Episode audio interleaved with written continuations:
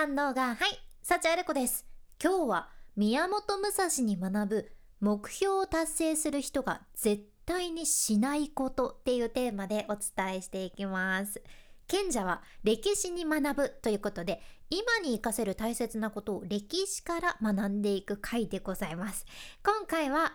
ジャパニーズ侍宮本武蔵ですね。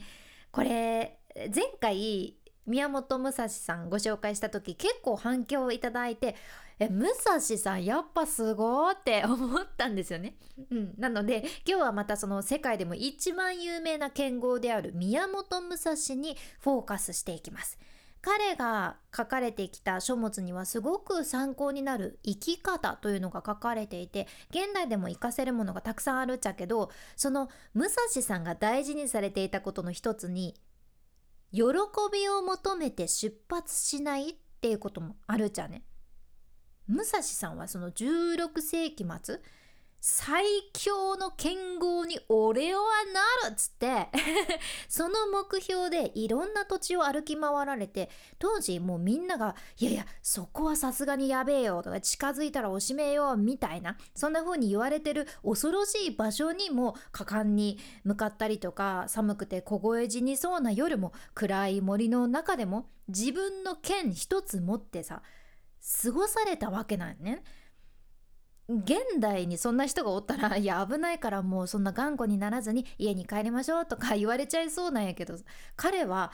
もうしっかりそれを貫かれたんです。で幼い頃からねそのよくある人間の典型的な欲望わあいい家に住みたいな大きな家が欲しいなめちゃくちゃ高級な食事したいなお金持ちになりたいなとかそういった欲望とか何か楽な方に逃げるっていうそういう道を選ばずに自分がなりたいっていう願うものに集中して自分が進むべき道にずっと忠実だったわけなんよね。うん、だって、まあ、もしのもしのもし万が一武蔵さんが自分のこうなりたいっていうそういう目標を叶える上ではそんなに役に立ちそうにないただの快楽とか欲望に溺れちゃってたバージョンのモーニングルーティンをね例えば考えたとしてさいやおはようございます武蔵ですけれどもいやちょっともう昨日ネットフリックス朝まで見たんで今起きたんですよね。いや、お昼過ぎてますか？じゃあモーニングルーティンじゃないかもしれませんね。ということで、まあ、とにかく今からお腹いっぱいハンバーガーとピザとコーラとメントスとコーラとメントスは良くないですね、まあ、とにかくハンバーガーとピザとコーラを食べてまた昼寝をしたいと思います。んでもって明日はキャバクラ行ってえまたネットフリックス見て、ん、ハンバーガー食べたいと思います。っていう。わからんけど、まあ、こういう感じでしょうか。これも幸せの形の一つではあるけどこのバージョンの宮本武蔵はもう間違いなく最強の剣豪になるという目標は達成できないはずやしきっと今の時代まで語り継がれるようなその世界的に有名な剣豪にはなれなかったはずちゃん。でも実際今私たちが生きてるこの時代ってその自分の欲望を満たすためだけの快楽っていうので溢れてるんよね。人類史上今が一番この快楽を簡単に手に入れられる時代になってるわけやけどこれには悲しい悲しい現実がありましてこの快楽っていうのは自分がね気持ちよくなれて幸せになれそうではあるっちゃけど本当の意味では幸せにつながるわけではなくって虚無感をもたらすもの、まあ、極端に言うと依存症にもなりかねないものなわけですよ。でこの快楽っていうのはよくドーパミンとね引きず紐付けられること多いけど今ってこのドーパミンを出すのがめちゃくちゃ簡単なんよね。スマホをもう持ったらはいもうドーパミンドバドバですっていう感じで まあ私もそうなんやけどドラマをどんどん見ちゃうんですよ。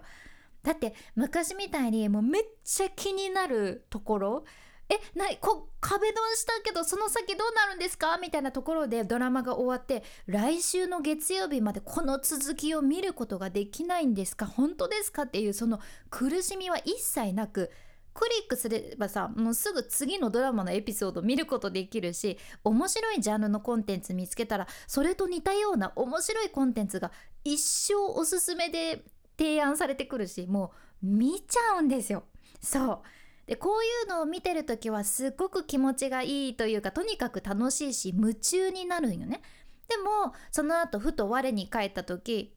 あれ？こんなに時間経ってたなんて？え？嘘でしょ？とか罪悪感なんですけどっていうそういう気持ちが良くない感情が出てくるんですね。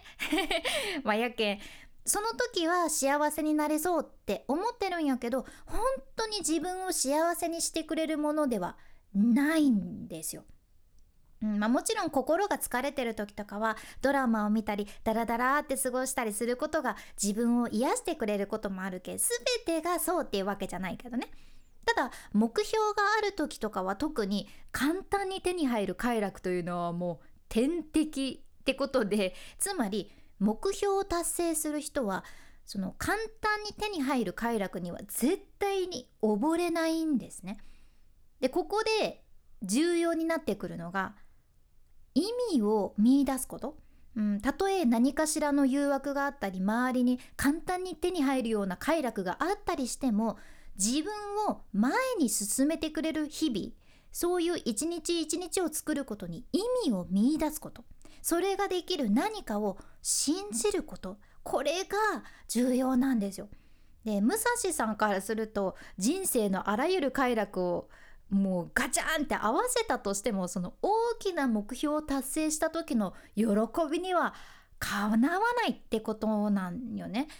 自分にとって重要なことをすることこそ常にそれが本当に自分の幸せの源になるわけでこれはね私大共感なんよね。もちろん私も韓国ドラマ見たいなーとか YouTube ダラダラ見てたいなーって思うことも結構あるけどでも実体験で自分の目標のための行動をしてそれが叶った時の喜びを経験するともうそっちの方が格別の幸せなんですよ 間違いなく。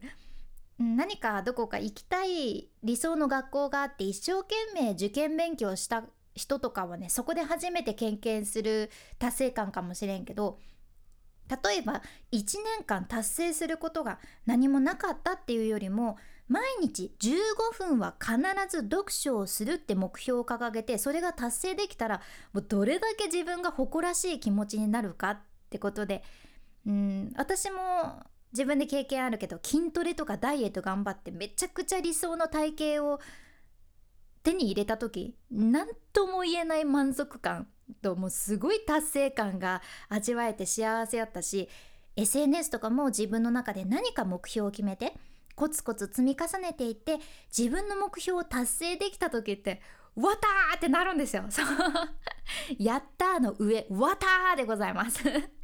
ことで、これはね、もうこのわたーっていう感情を味わってほしいんですね。うん、今回は宮本武蔵さんの教訓から短期的な快楽から生まれる少しの幸せよりは達成から生まれる本当の幸せっていうのをシェアさせていただいたんやけど是非今聞いてくださっているあなたも本当は目標のためにやりたいことあるけどスマホに手が伸びた時はちょこっとだけ武蔵さんの顔を思い出してみてください。ただね私宮本武蔵さんの顔あんまり知らんやったんやけどちょっと見てみたら意外というか痩せたジャムおじさん？いやめちゃくちゃ苦労したジャムおじさんみたいな顔で よかったら確かめてみてください。今回の内容もちょっとでも何か参考になれば嬉しいです。このポッドキャストでは海外の 3C 情報をこれからもシェアしていくけ聞き逃さないように。フォローボタンまだ押してないというあなたぜひ今のうちにフォローボタンポチッと忘れずに押しておいてください。君に幸あれ。ではまた。博多弁の幸あれ子でした。